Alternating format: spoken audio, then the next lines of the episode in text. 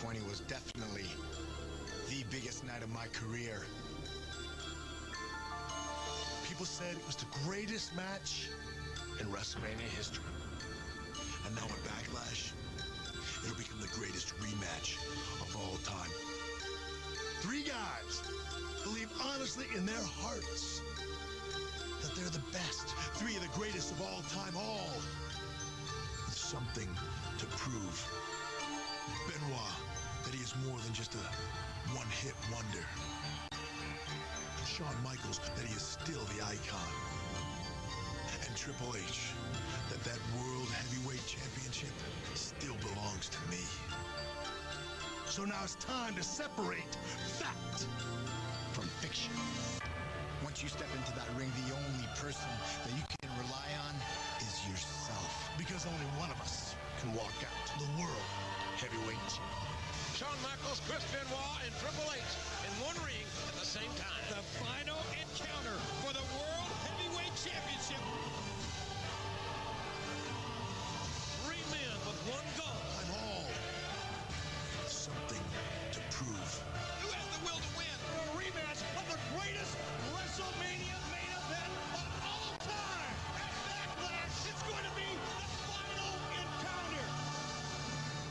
Hello, everybody, and welcome back to the Matt Manis Wrestling Podcast. I'm your host for the night, Alo Aaron Lloyd. I'm joined by, by my best friend, X2 Fly, Eric Trembicki, and it's just the two of us. Just the two of us. We You can make I. it if we try. You and I. So, so, uh, no prep, no Joey, no Pash. He's out again this week. He should be back next week. So, tonight we're reviewing Backlash 2004. But first, subscribe on iTunes, Podbean, Google Play, and Stitcher. Uh, check out our YouTube channel, which has some new content on there. A couple of quarantine bonus episodes, the 2002 WWE Draft, Backlash 2001, and interviews with the superstars such as Nick Aldis, Zeta Zhang, TJP, Lio Rush, Simon Gotch, and Mike, Mike, Michael Elgin.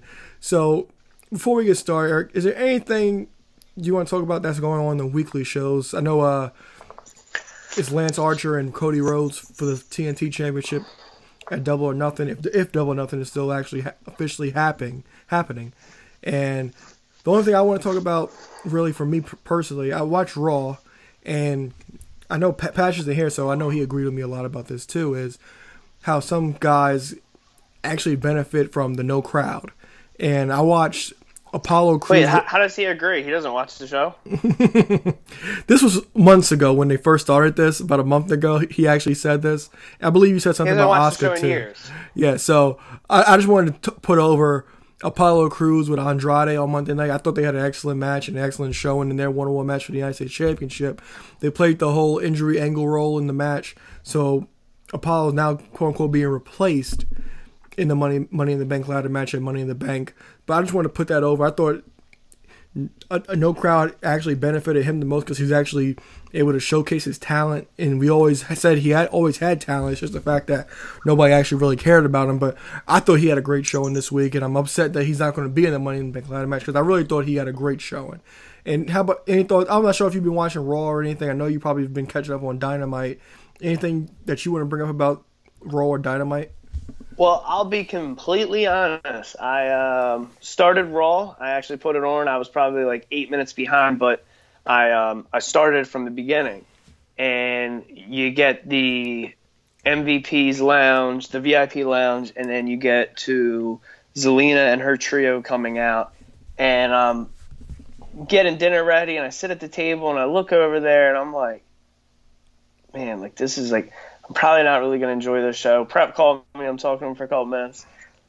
And then I look over at the TV. I'm trying to pay attention to what's going on. And then okay, they're getting ready for a six man tag, and I'm like, all right, you know what? I'm just gonna pause this and I'll catch up on it later. And then like 20 minutes go by, and I'm like, I'm not gonna miss anything. I'm gonna hate myself for wa- wasting two hours.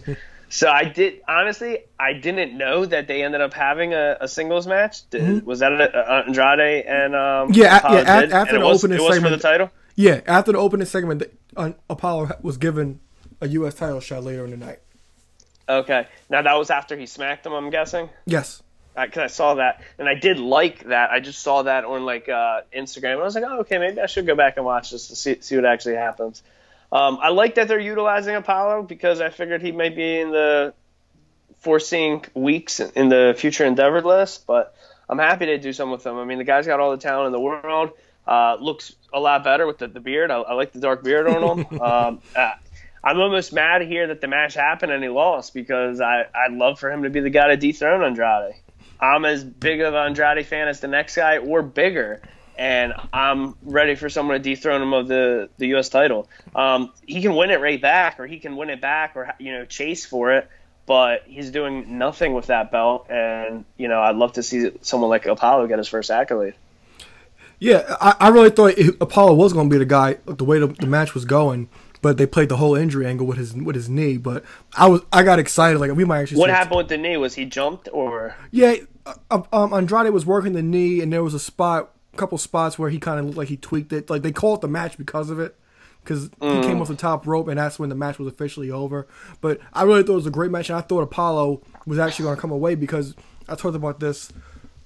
Um, I think the WrestleMania preview, how WWE can, they can get away with doing certain things now since there's no audience, and putting a title on Apollo is actually one of those things they can actually get away with because he benefits without any crowd reaction. So you actually learn how to care for him at home. I again, it's, it's, he's someone that could be maybe forgotten, but I feel like he w- he's someone with, even with the crowd. I feel like eh, I feel like he, he'd be good in either way because I feel like there'd be a hell of a pop. You know, th- people always pop when there's a title change, but someone like Apollo who's almost forgettable, and then you know, there, if you have that die-hard fan or that you know longtime NXT fan, him coming away with the title, the crowd's going to lose it. Hopefully, it's something we see in the uh, forthcoming weeks. Is his uh, a replacement already announced? No, there's going to be a, a second chance, a last chance. ba- I think believe I believe it's a battle royal next Monday Night on Raw determined. Oh, maybe I should will watch next triple week. threat, or a triple threat or something like that. But we'll find out next Monday night. So back once again, Backlash 2004, and if you've never been with us before, we'll play for you our rated system right now. Ain't no stopping me, no!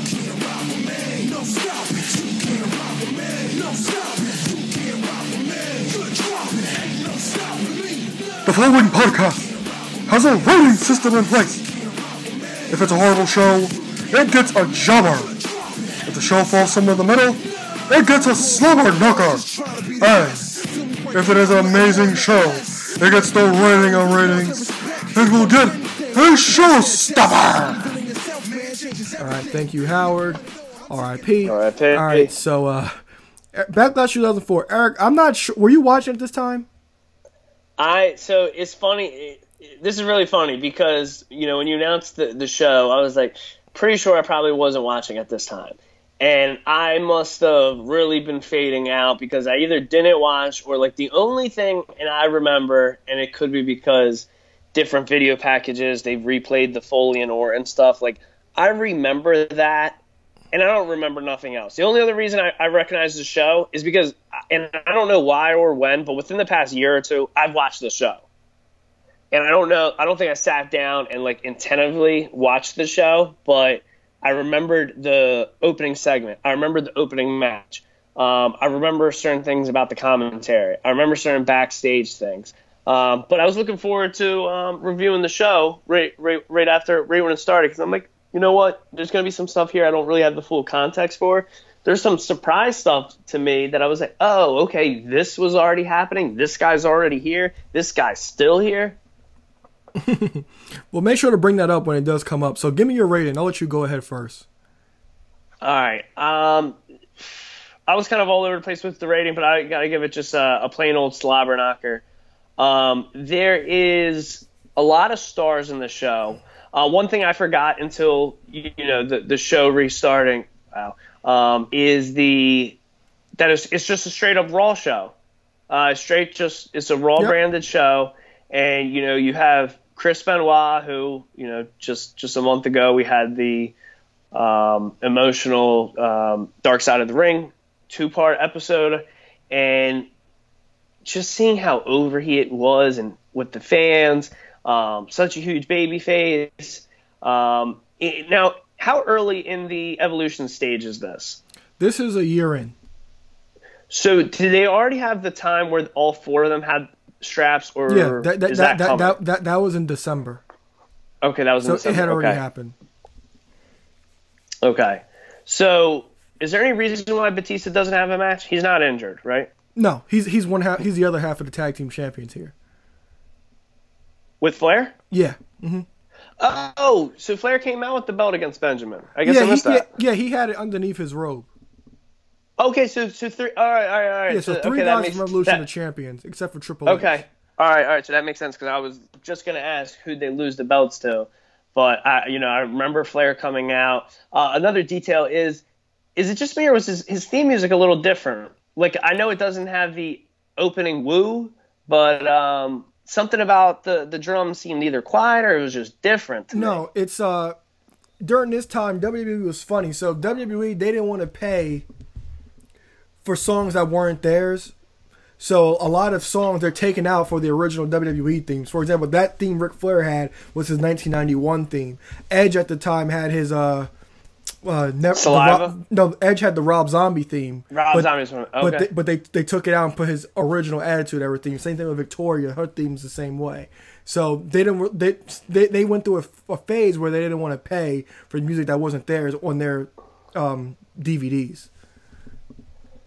So what we're watching back is, is similar to an ECW show. You're not getting Enter Sandman, and that's not what originally played, or they're playing it. They're playing it the way it originally aired. Is that what you're saying? They, they're not playing. They're dubbing in the music over it. Okay. Okay. That's right, what- that makes sense. Yeah, that's what that's that's what they're doing. Cause cause that because I like I'm I'm a tape mark as you know. So like Royal Rumble 2002 on tape, it was the 91 theme, and I was like, what the hell is this? Because I never knew that he had that music in 91. Uh, they would put the music in at the WrestleMania tape. So everybody had their right music. Like I thought my tape was defected or something. I'm like, what the hell? Why, why the hell is this? What the, what's this music? But that but that's why I did it. Okay. that's that's why.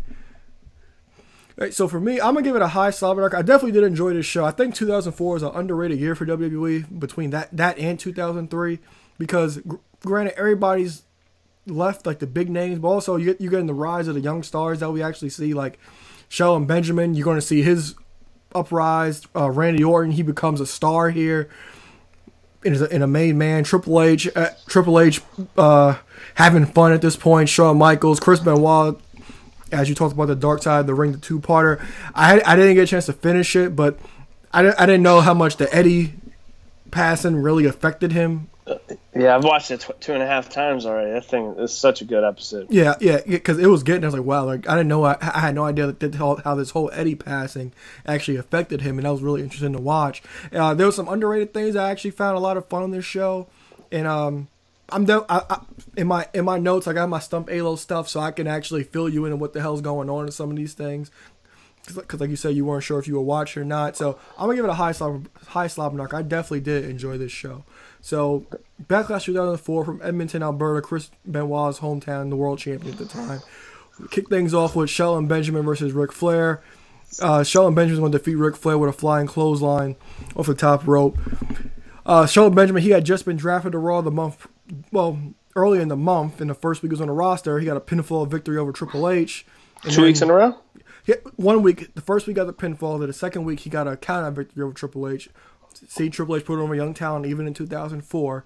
So Benjamin got a real big push here he would end up eventually becoming the Intercontinental Champion in October at Taboo Tuesday when he beat Chris Jericho. So what were your thoughts on this match with Shelton Benjamin and Ric Flair?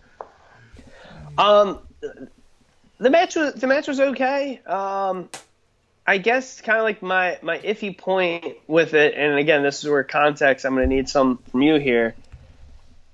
Benjamin's fresh off two wins from Triple H, the number one slash number two contender for the world title. Um, he doesn't win this match against Ric Flair with a finishing move, No. which I thought was a little weird.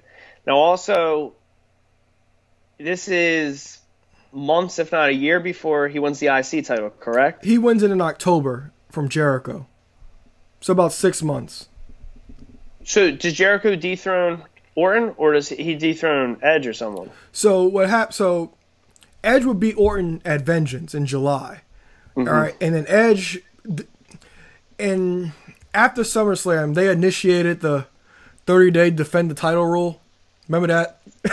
I remember that from the '90s. I thought it was only a '90s. Yeah. thing. So so they so they threw they threw that rule in on Edge, even though Edge was Edge would be out for more than 30 days, but he came back pretty quick. So when Edge had to relinquish the title, Christian and Jericho they would have a ladder match at Unforgiven to determine the Intercontinental Champion. And J- Taboo Tuesday was in October, and the fans voted. That's when the fans we got to pick who faces who, and the fans picked Shelton Benjamin, and Shelton ah, Benjamin would be the one to beat Jericho. Okay. Well, that makes sense. So yeah, so I guess like I watched that and I didn't like the way it ended because it's I guess I don't like it because I'm like that should happen more, but it doesn't make sense. Like Shelton Benjamin, who granted youth is on his side, but he's beating a 16-time former world champion, and what which also I'm not taking into context at the time while being confused by the match.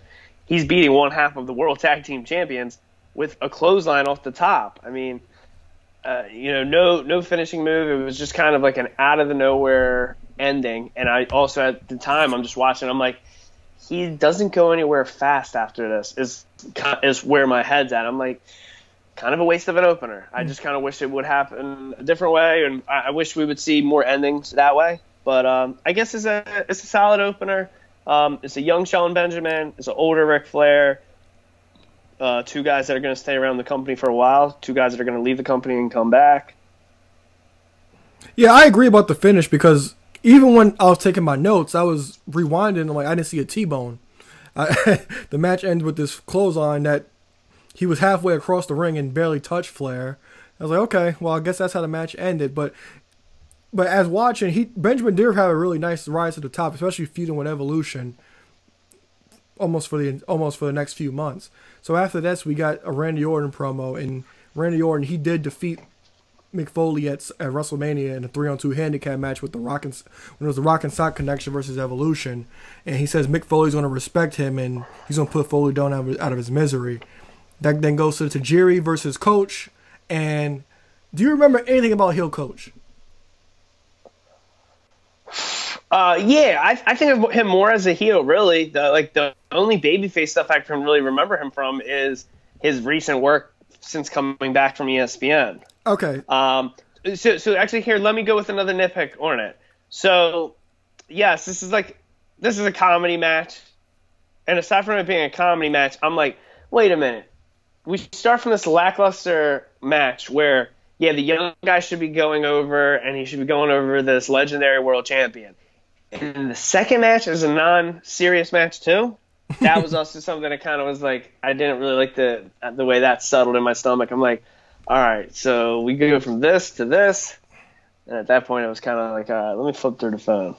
but yeah, I mean, like, how many, like, like I know he would be in like joke spots, or he would be like, you know, getting beat up by Austin, but like, what, like, he wasn't having serious matches weekly at this point, no, he was, was he? no, he wasn't. He was just basically, you know, like like the guy that everybody wanted to beat up. But I did Yeah. appreciate, but he did play his role real well. Uh, before I forget, how about the Zoom Generations?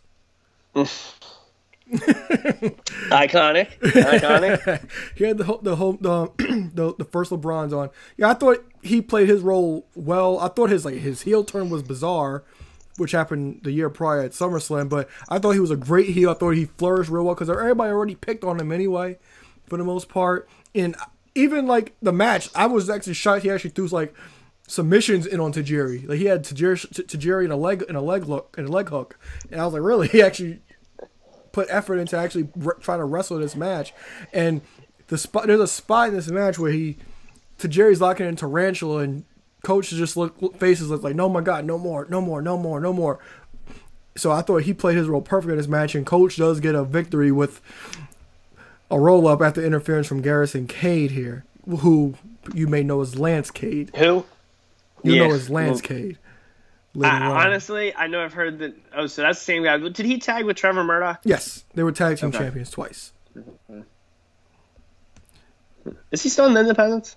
No, he's passed away. He passed away a while ago. Oh, jeez. Yeah, he passed away. there goes my manners. Uh, uh, twelve years ago, because they paired him with Jericho when Jericho first turned. How did he pass? I'm not. I don't remember, but he pa- but they paired him with Jericho when Jericho first turned heel in 2008, and he passed in 2008 or 2009. Jeez. But he's been he's passed for a while. Well, it's not like your Bam Bam story, but uh, not as bad as that story. So we then go to Chris Jericho versus Chris Jericho versus Christian. Yeah, Chris Jericho versus Christian and Trish, in a two on one handicap match. And but I'm, I'm sure you you need context on this, but I gotta say they got a lot of legs out of this because this story actually started in November and we're in April at this point. And, and it goes on basically a full year when you add in this ladder match you mentioned earlier in the Yeah, show. hmm yeah. So, but the Christian and Trish angle doesn't last that long. Per Bruce Pritchard, Christian didn't really feel comfortable because Christian was married. Yeah, So I, he- I recall hearing that episode. Yeah, so basically this started the night after Survivor Series when Lita was fired and Christian used his Survivor Series favor to get her rehired. And then at the time, Jericho and Christian were tag team partners. And this part kind of is kind of right up your alley. So Christian and Jericho. They make a bet on who Yeah. can hook up with her. Yes, they, they make a bet to see who can hook up with who first, and they get a Canadian. The winner gets a Canadian dollar. So this leads to Shout a- out to Trav. so this leads to Armageddon in December with Eric Bischoff's Battle of the Sexes when Jericho and Christian would defeat Lita and Trish. Lita moves up the picture. Jericho still pursuing Trish, and Christian turns on Jericho in the process. And Jericho and Christian have a match at WrestleMania 20, which a match I highly recommend, by the way. And Trish would And that's when Trish turns Yes, on mhm. Jericho. Yeah, that's when Trish turns on Jericho and joins Christian. And one thing I gotta say, Chris Jericho trying to like pursue a woman with his so, like the soft voice, and oh my god, it was so bad. Like I, I love Chris Jericho, but it's like oh, I couldn't take him seriously.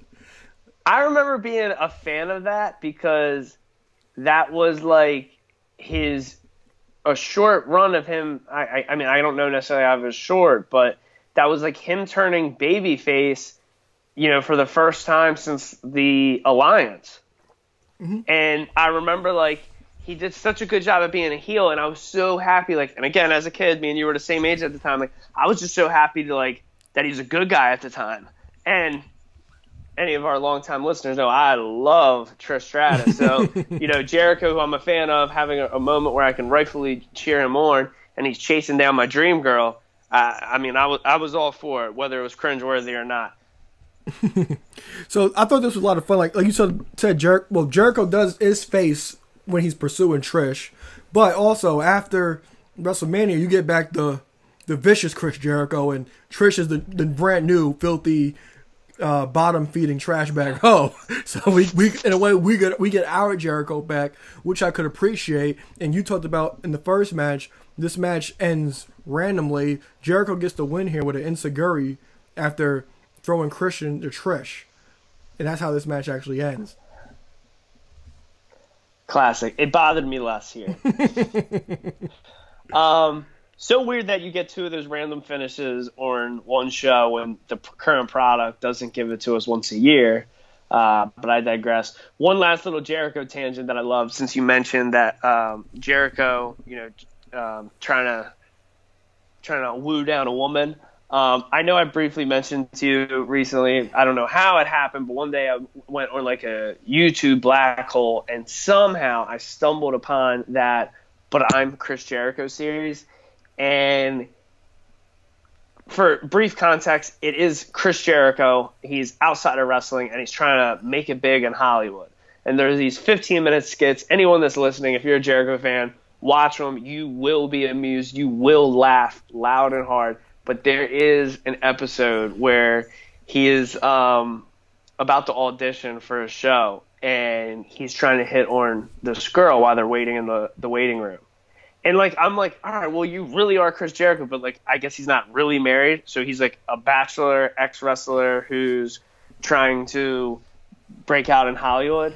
And there's this one episode where he pulls the girl, has her commit to a date, and then he finally notices a flaw. I'll just I don't want to spoil it, but he notices a flaw on her, and it, it's hilarious. And how how old are those? Are those like five or six years old now, or older? Um, yeah, I would say those are those are probably four to five years old. Um, they're around that No Is a four letter word book era. Okay, so that's about maybe six, five, six years ago. I remember him talking about that on his podcast a while back. I think season one maybe that old. Season two, I think is probably. I think I think there is a little time gap between the two. Because if I'm correct, season two, I think he already is like in that growing his hair out process. Okay. So I think like one is like pre list, and then season two, which is a little shorter, is like post list era. Okay.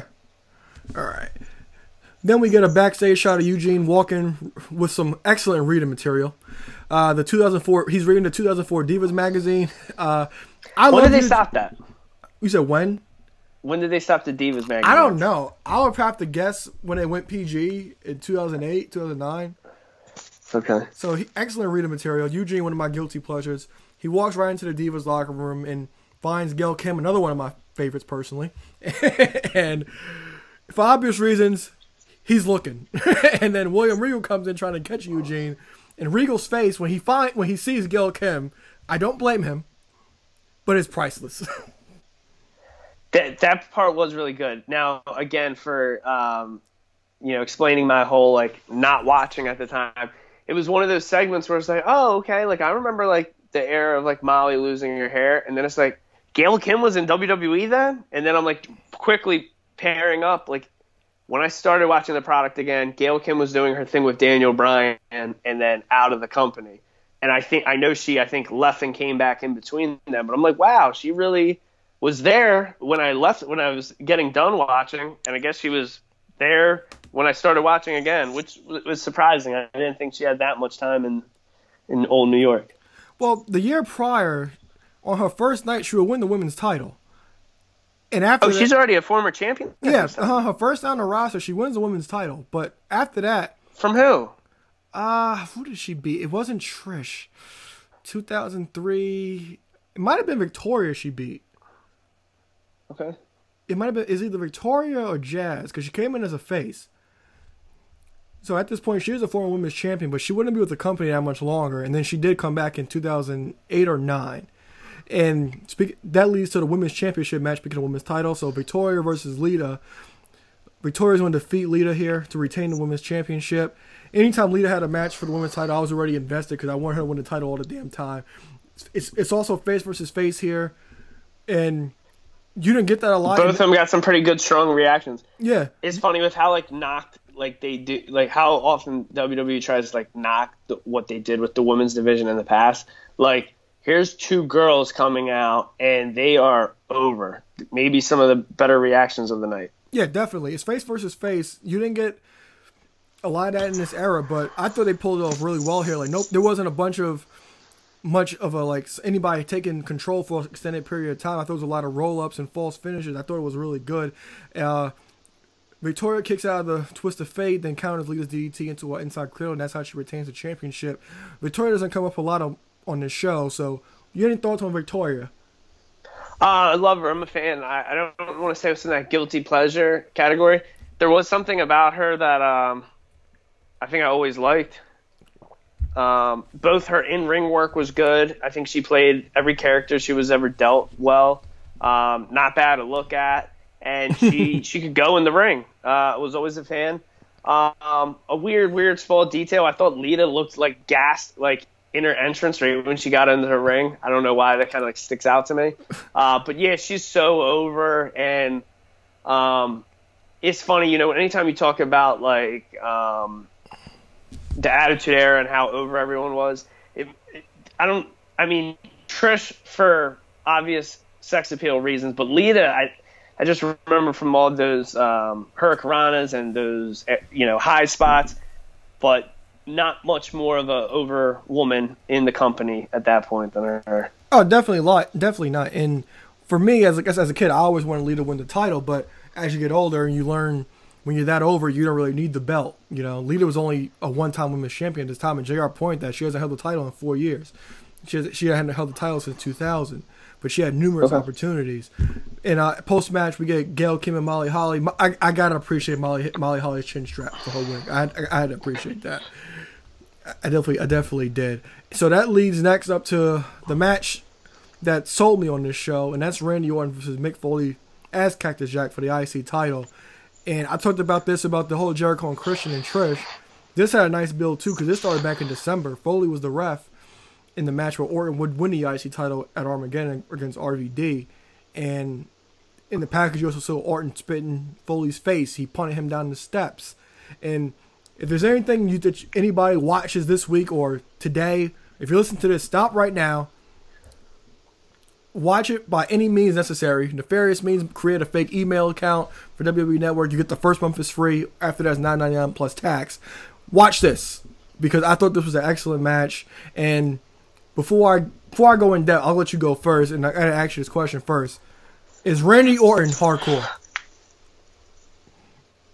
No, because I don't associate him with being hardcore anytime past this match. I almost feel like this match scared him of it. Like he may have had a last man standing or some like gimmick matches here and there with Cena, but like, yeah, I don't associate him with hardcore matches. I don't associate him with extreme rule matches. I don't associate him with a pinfall as anywhere match. Randy Orton's not hardcore. My does this help evolve him and his character? Yes, um, but no, he's not hardcore. Thoughts on the match? Can I be a mark? Go ahead. Personally, uh, my, my inner kid comes out. I, I hate this match. There's a sick You hate this that match? but I, I let me go. I hate this match because, like I said, the only thing I remember from this era is this match. I, at 29 years old, have a hard time watching the product, finding one thing I want to watch, and not like watching the whole thing, rather than like, okay, here I'm looking for this segment and just watch this segment. Like I, I kind of need to know what's going on everywhere. Somehow, at 13 years old, the only thing I knew about going on in WWE was Mick Foley was getting beat up by the new kid, and he's going to challenge for the kid. Intercontinental Championship. Oh my gosh.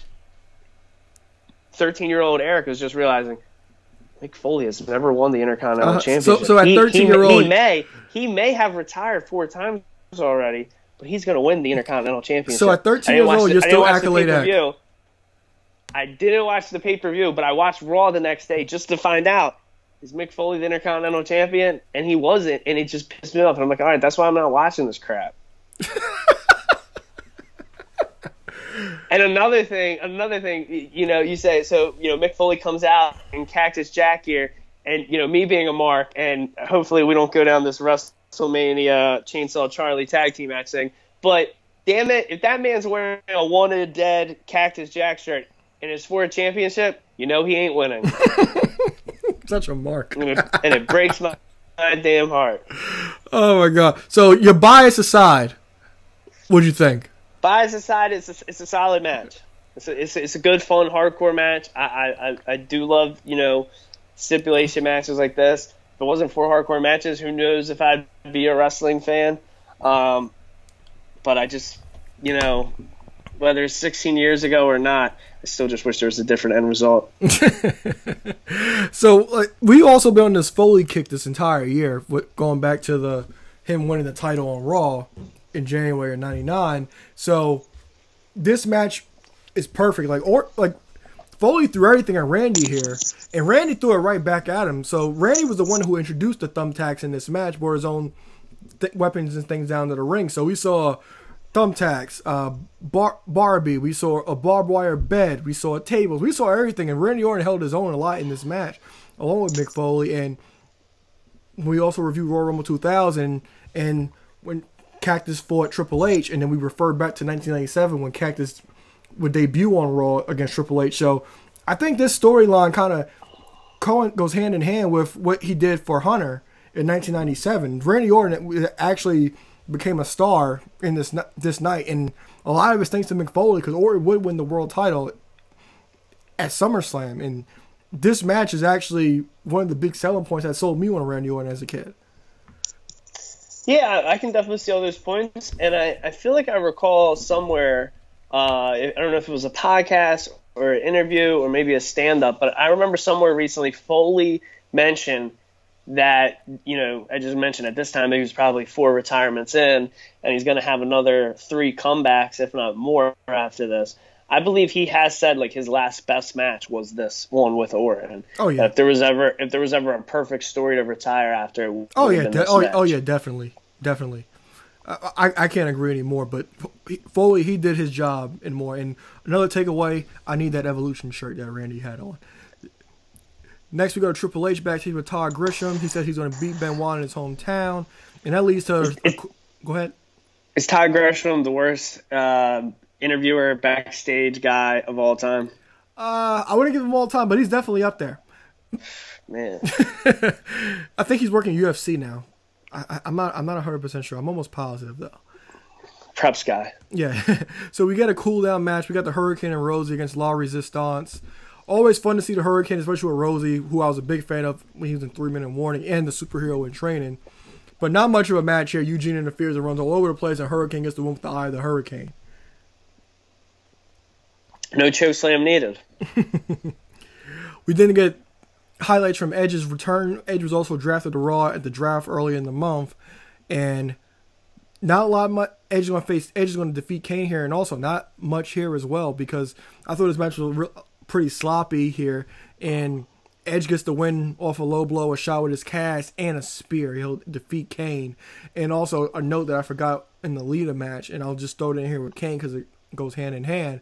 So this after this, Kane Lita and Matt Hardy will again their award, their worst feud of the year award-winning performance in their storyline with the whole impregnation thing.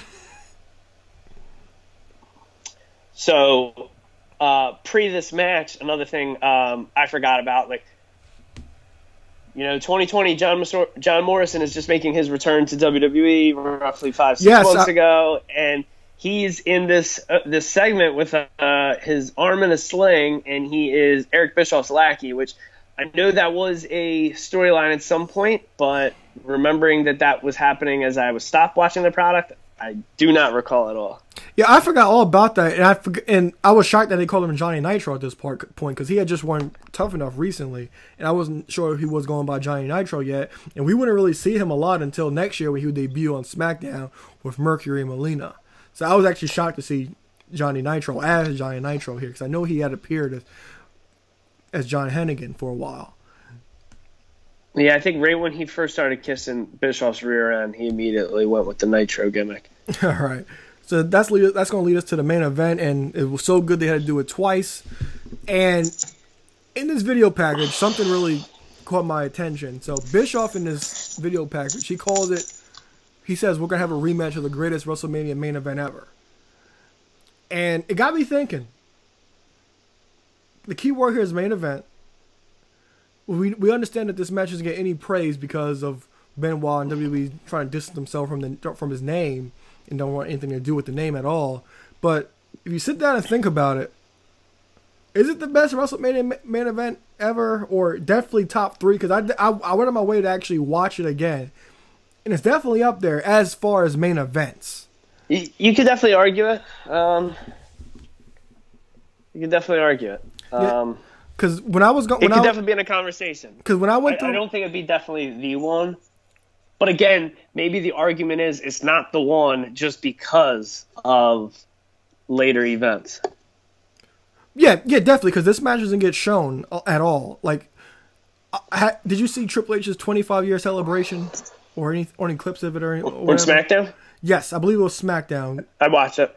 Okay, so they were showing Triple H's WrestleMania losses, Oh, and they yeah. and they show Shawn dropping an elbow at 20. They don't show anything else from that match. So this match Makes doesn't get talked about at all. And at that, after I sat down and thought about it, I, I thought to myself, I was like, hmm. I'll deb- like people could debate HBK and Taker at 26, but t- to me 25 was better. Rock and Austin at 17, and Hogan Warrior at six. As far as and main and event, Shawn at twelve.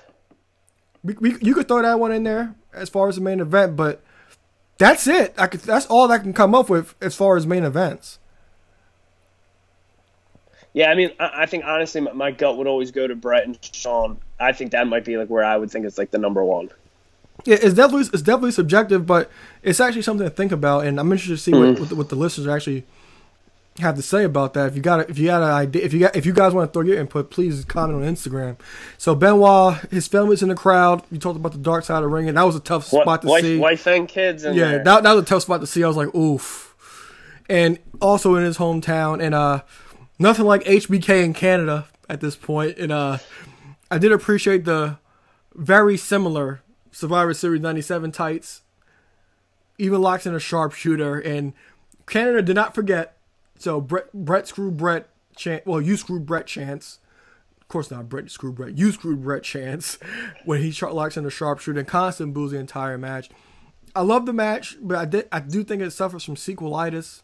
But still, a, a definitely an excellent match. I, I still think you should definitely watch it if when you get the opportunity to. Benoit gets the Benoit gets the win, giving Sh- HBK his, his comeuppance in Canada with a sharpshooter. And like that, Ben. I I also like the fact that Benoit submitted both Helmsley and HBK in in both triple threat matches. So it gave Helmsley a way to get back into it later in the year because Benoit he would Benoit from here he would win the tag titles with Edge. Edge him and Edge would beat Flair and Batista for the tag titles, and he would pull double duty at Bad Blood also defend the, the tag titles and face Kane, and then he would meet Triple H again at Vengeance, and then he would drop the title to Randy Orton at SummerSlam, and Triple H and HBK will keep this thing going. They would have that bad, that Bad Blood Hell in a Cell match as well. So your thoughts on this triple threat match? thought the match was excellent. Um, kind of like you agree, but the maybe it's the pageantry of WrestleMania that leaves Mania being a little Yeah, better. that, that- yeah. I, Um, I'm not going to argue that. but uh, a, a solid rematch to see just a few weeks later. Yeah, yeah, definitely. I, de- I definitely did enjoy the match, but like you said, the whole the light, the bells and whistles when it came to WrestleMania, and and with the spectacle that it is, is Yeah. a big deal. But I, I did like the fact that it was in Benoit's hometown, so it did have that extra oomph to it. So I did, I definitely did appreciate that. I thought it was a overall a solid show. Uh, the, the key takeaway is Randy Orton Cactus Jack for the IC title. Definitely, the world title match is, is a is a good second, and I really did have a lot of fun in the show. A lot of things that I actually forgot for the most part, for the most part, but also a lot of these guys are still around today, so you kind of kind of forget about their upbringing, especially like guys like Shelton Benjamin, who I thought was great at this time, and one of my favorites to watch. So that's it for Backlash 2004. Anything else you want to talk about, buddy? Uh, something you just mentioned there, and again, me not watching the product uh, and you know being an accolade mark. There, there's a little uh, tidbit you just mentioned at the end. You said Benoit does double duty in the next coming months, and Yeah. he faces is he's facing Kane defending the world title. Yeah, so Benoit and Edge will beat Batista and uh, Ric Flair for the Okay, tag so ben, titles. Benoit had double strap. Yeah, so at Bad Blood, Benoit pulled double duty. He defended the tag titles. I think I'm What- not. I don't. Did they win the titles or in a Raw? Yes, they won the titles on a Raw because the pay per views here they were bi monthly. So Raw will have one pay per view, SmackDown will have the next month, and then they'll come together for the big four. That, Oh, nice. that that's how they worked. So so they would win the tag title. So at Bad Blood, which was a Raw pay per view, he pulled double duty. He I believe he opened the show and then defended the world title against Kane in the middle of the night. Huh. Yeah, it's it's funny, just like a, a weird detail. You know, obviously, um, you know, getting into the product at the end of the new generation being a fan through the whole Attitude Era. Um, there's a lot like, and again, you know, being a mark for the championships, I can always remember certain people as a kid who and when held two titles, and you can remember even if it's for a night or two who's done it in the past ten years. But one detail I always, and again, not being a fan, I always think of when they had the undisputed or spinner title and um, the big gold, and I always try to think of like who held another belt simultaneous. So if you would have asked me, the only time I knew that was done was Batista holding the big gold with Rey as also uh, tag champions. I didn't know anyone did it with the um, Raw World Tag belts. So I, that actually, that uh, Bad Blood might be a show for me to catch. Yeah, that uh, the Hell in a Cell I recommend. Triple H. The rest of it, not really who did Orton face? I think Orton faces Benjamin. I think that I think I think that's the IC title match. I'm almost Yeah, positive. Randy Orton defends against uh, Shelton Benjamin. Uh, so it's funny, Orton the uh, Orton WWE um, or the network. It says Triple H and Shawn Michaels square off inside Hell in a Cell. Kane looks to capture the World Heavyweight Championship. Oh yeah, it- it's, it's no- always like that. Yeah. they always they always throw things. And, and actually, for example, Benoit was the poster for this event, and then they edit it. They made then there's like they used like a secondary poster for Orton and Cactus, and that's the thumbnail for back for the pay per view. It's actually Edge. Oh, Oh, oh, ba- no, oh, for oh, backlash. Ba- uh, okay, all right, that makes sense. Makes plenty sense. Yeah, so so I, I I do think you should check out that Hell in a Cell match. I think that was a really good match between Triple H and Shawn Michaels inside Hell in a Cell. The rest of the card is whatever. But that's it for Backlash 2004. Uh, I'll actually get anything else that you need that you want to talk about, buddy. That's about it. All right, cool. So uh, next week is all about previewing Money in the Bank and the review and whatever AEW is doing. I'm not sure. Is Double or Nothing still going to be on pay per view, or are they just going to bypass that? We don't know yet. Um, they they've kind of been dancing around it as of late. There's not necessarily something set in stone on it. Yeah, because honestly, I know the TNT title match that's set with Cody and Archer. That's set, but due to the due to the situation, the circumstances, I know a lot of people don't really want to work, and I don't blame I don't blame them I don't blame them at all, and it's it is affecting the pay per view. For example, uh, Hangman hasn't even been on AEW TV unless I missed him. And next Yeah, week, I, I definitely can. I definitely miss him as well. yeah, and, and next week Matt Hardy's teaming up with Kenny. Kenny's still half of the tag champions, so in, in, interesting In, in ring debut for Matt. Yeah, in, in, in, interesting to see. Yeah, interesting to see what they're going to do, but that's that. That's also on the docket. So after the Money in the Bank preview and review is AEW's Double or Nothing preview and review, and if we're still in the quarantine, we might get one or two quarantine bonus episodes, and hopefully, well, n- n- nothing will be in, so there won't be a figure review yet. No, nothing, nothing will come in yet. But definitely go over to our YouTube page and so also subscribe as well for more content on that as well. So that's the show for tonight. Well, before you go, uh, go to whatupmaneuver.net for your Matt Madness gear. For your favorite MMA podcast, your boy Elroy, go to his Teespring page to get your MMA gear. And Ringside Collectibles, promo code M Madness for 10% off your order. We just use that promo code to get our AEW figures that will, should be in time in August probably. And that's it for tonight. Once again, for Act 2 Fly, Eric Trembicki, I am Elon Lloyd, and we will see you next week. Hop on the top rope, about to land with this elbow. Got him now, put him down right now, hit him with the palm handle. Tuning up the band, y'all don't understand. Fist of Superman, it's a summer slam. Here we go again. Fans marking man, man, I hate my ball. Shut the Vince McMahon, it ain't safe to land off the cell. Fans love it, ain't hard to tell. Talking madness, awesome. Well, what I'm cooking, man, y'all off the smell.